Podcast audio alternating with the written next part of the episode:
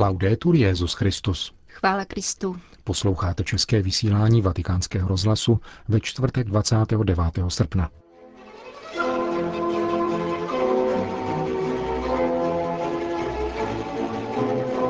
Papež František přijal na audienci jordánského krále Abdaláha. Papežem často zmiňovaná důležitost role ženy v církvi vysvítá z beatifikačního procesu s argentinskou laičkou z osmnáctého století, se kterým vás seznámíme. A v druhé části našeho pořadu se vrátíme k pozoruhodné včerejší homílii, kterou svatý otec pronesl v bazilice svatého Augustina. Hezký poslech přejí Jana Gruberová a Milan Glázer.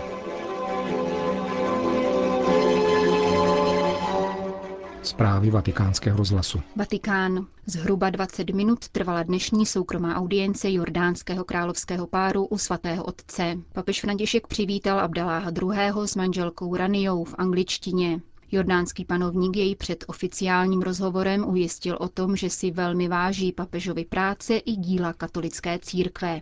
Podle prohlášení svatého stolce se pak další hovor zaměřil na blízkovýchodní situaci, zejména se zřetelem k syrské krizi. Obě strany potvrdily, že dialog všech složek syrské společnosti za podpory mezinárodního společenství je jedinou možností vedoucí k zastavení konfliktu.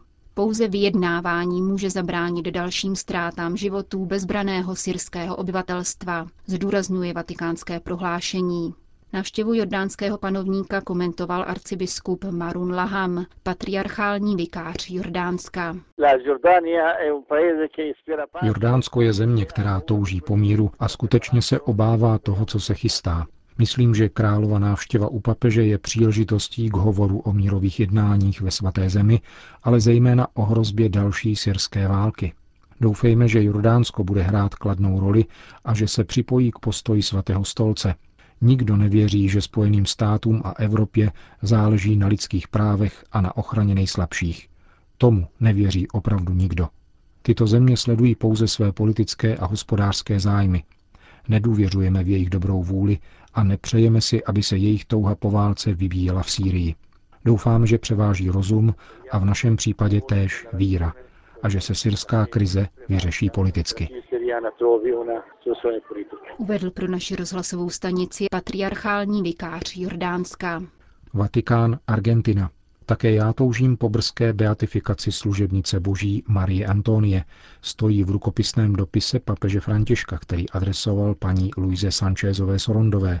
Paní Sánchezová patří ke vzdáleným potomkům zmíněné kandidátky oltářní úcty, kterou před dvěma sty lety lidé nazývali Mama Antula. Dekret uznávající hrdinské ctnosti této zasvěcené laičky podepsal Benedikt šestnáctý v létě roku dva tisíce deset. Nyní se papež František u Kongregace pro svatořečení zasazuje o další postup kauzy, jak uvádí ve svém listu. Život budoucí blahoslavené se úzce váže k působení Tovarystva Ježíšova v Argentíně. Maria Antonia de Paz i Figueroa, jak zní křestní jméno budoucí blahoslavené, se k jezuitským misionářům v chudé severoargentinské provincii Santiago del Estero dostala již ve svých patnácti letech. Spolu s nimi se věnovala organizaci duchovních cvičení podle svatého Ignáce. Podle podkladů k beatifikačnímu procesu kolem sebe brzy shromáždila skupinu dívek, které bydlely společně. Věnovali se modlitbě a dobročinnosti. V krátké době z almužen vydržovali až tři sta potřebných lidí. Po vyhoštění tovaryšstva z Argentíny roku tisíc sedm set šedesát sedm mama Antula pokračovala v práci jezuitů na argentinském severu. Procházela krajem s jedinou věcí, dřevěným křížem, symbolem chudoby a Krista, a dávala duchovní cvičení v provinciích San Luis, Jujuy a Córdoba.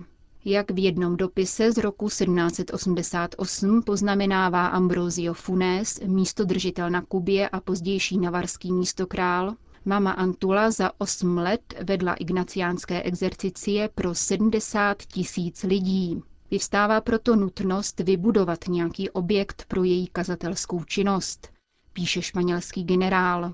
Koloniální správa na tento požadavek odpověděla udělením tří parcel, na kterých dala Marie Antonie vybudovat první exerciční dům.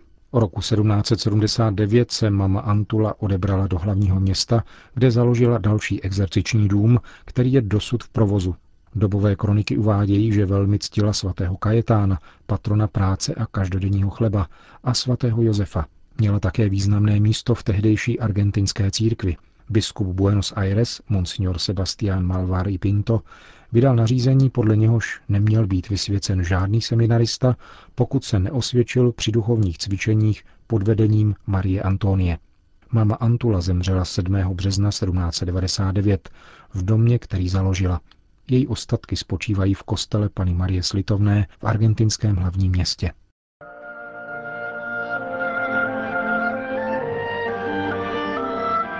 Na svátek svatého Augustina navštívil papež František římskou baziliku zasvěcenou tomuto velkému učiteli církve, aby zde u příležitosti zahájení generální kapituly řádu augustiniánů slavil eucharistii. Jeho homílii vám nyní přinášíme v plném znění.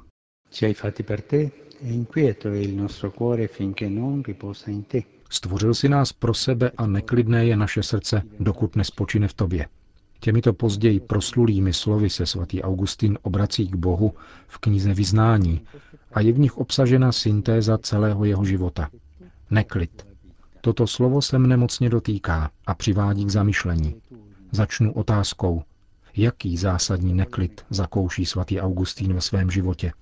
A nebo bych spíše měl říci, jaké druhy neklidu nás tento velký a svatý muž vybízí objevit a pěstovat v našem životě. Navrhuji tři.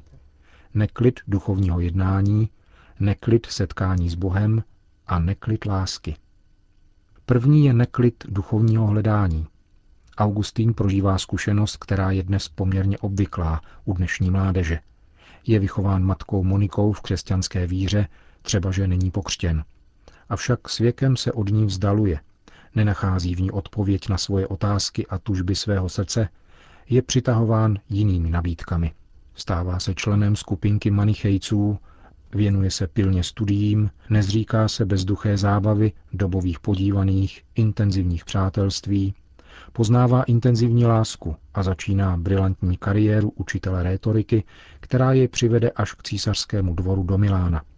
Augustín je úspěšným mužem, má všechno, ale v jeho srdci zůstává neklid a hledání hlubokého smyslu života. Jeho srdce neusnulo. Řekl bych, že nebylo anestezováno úspěchem, věcmi a mocí. Augustin se neuzavírá do sebe, nepolevuje a stále hledá pravdu, smysl života a tvář Boha. Dopouští se jistě omylů, vydává se pochybenými cestami, hřeší. Je hříšníkem, ale nestrácí neklid duchovního hledání a tak objevuje, že jej Bůh čekal, ba dokonce, že jej nikdy nepřestal hledat jako první. Chtěl bych říci každému, kdo pociťuje lhostejnost vůči Bohu, vůči víře, i tomu, kdo je vzdálen Bohu nebo jej opustil, ale i nám, kteří se ve svém každodenním životě dopouštíme možná menších vzdálení a útěků od Boha. Pohleď do hlouby svého srdce, pohleď do svého nitra a ptej se. Máš srdce, které touží po něčem velkém, anebo srdce, které je uspané věcmi? Uchovalo si tvoje srdce neklid hledání, anebo si jej nechal udusit věcmi, které jej přivedly k zakrnění? Bůh tě čeká, hledá tě. Co odpovíš? Všiml jsi z této situace svojí duše? A nebo spíš? Věříš, že tě Bůh očekává, anebo jsou pro tebe tyto pravdy jenom slova?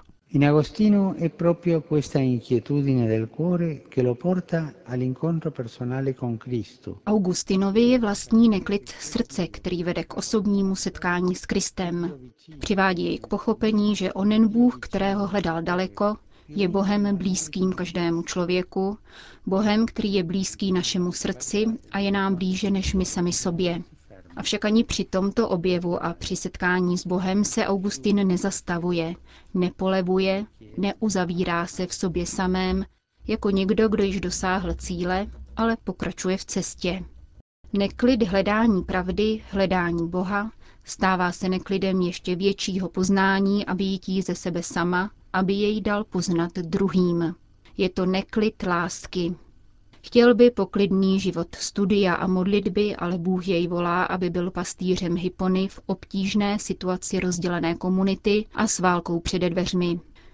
Augustin se nechává zneklidnit Bohem, neúnavně jej zvěstuje, odvážně evangelizuje, Bezvázně se snaží být obrazem Ježíše, dobrého pastýře, který zná svoje ovce, ba dokonce, jak rád říkám, cítí svoje ovce a vychází hledat ty ztracené.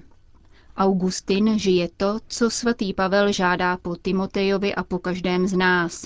Hlásej slovo, ať je to vhod či nevhod. Zvěstuj evangelium velkodušným srdcem pastýře, který je neklidný kvůli svým ovcím.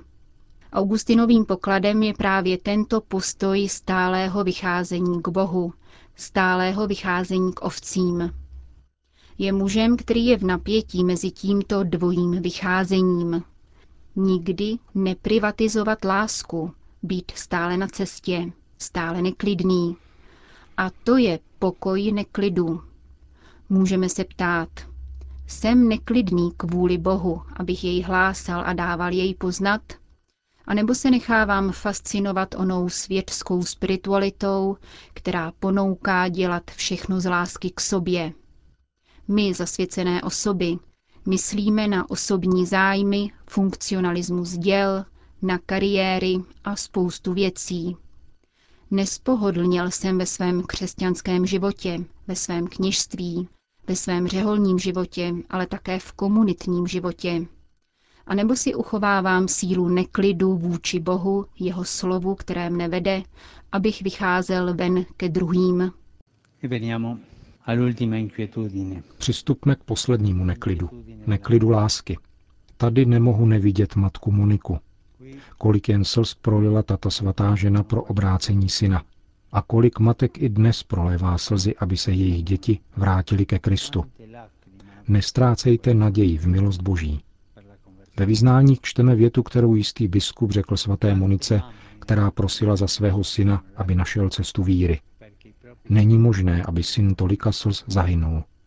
Sám Augustín se po své konverzi obrací k Bohu slovy. Z lásky ke mně plakala před tebou má matka naplněna vírou a prolila více slz, než kolik jich prolí matky nad fyzickou smrtí svých dětí. A tato neklidná žena mohla nakonec pronést nádherná slova Cumulatius hoc mihi Deus prestitit. Bůh jí hojně vynahradil, co oplakala. A Augustin je dědicem Moniky, od níž obdržel onen zárodek neklidu. Je to neklid lásky. Hledat vždy a bez ustání dobro toho druhého, milovaného člověka, s onou intenzitou, která přivádí až k slzám. Vybavuje se mi Ježíš, jak pláče u hrobu přítele Lazara. Petr, který se po zapření Ježíše setkal s jeho pohledem, oplývajícím milosrdenstvím a láskou, a hořce zaplakal. Otec, který vyhlíží na zápraží návrat syna, a když jej v dáli spatří, běží mu vstříc. Vybavuje se mi Panna Maria, která s láskou následuje syna Ježíše až pod kříž. Jak jsme na tom my s neklidem lásky? Věříme v lásku k Bohu a k druhým? A nebo jsme v tomto bodě nominalisty? Nikoli abstraktně, nejenom slova, ale konkrétního bratra potkáváme. Bratra, který je vedle nás. Necháváme se zneklidnit jeho nouzí, anebo zůstáváme uzavřeni v sobě, ve svých komunitách, které jsou nezřídka pro nás komunitami komfortu. Někde lze bydlet v jednom domě a nevědět, kdo bydlí vedle. A nebo lze žít v komunitě a neznat svého spolubratra. S bolestí myslím na řeholníky, kteří postrádají plodnost a jsou starými mládenci. Neklid lásky neustále nutí vycházet druhému vstříc a nečekat, až ten druhý vyjde a řekne, co potřebuje. Neklid lásky nám dává pastorační plodnost a my se musíme, každý z nás, ptát, jaká je moje duchovní a pastorační plodnost. Prosíme Pána za vás, drazí augustiniáni, kteří začínáte svoji generální kapitulu, a za nás všechny, aby v našem srdci uchovával duchovní neklid, hledat jej neustále, neklid odvážně jej hlásat a neklid lásky vůči každému bratru a sestře. L'inquietudine dell'amore verso ogni fratello e sorella. Così sia. To byla homilie papeže Františka ze včerejšího svátku svatého Augustina. Končíme české vysílání Vatikánského rozhlasu. Chvála Kristu. Laudetur Jesus Christus.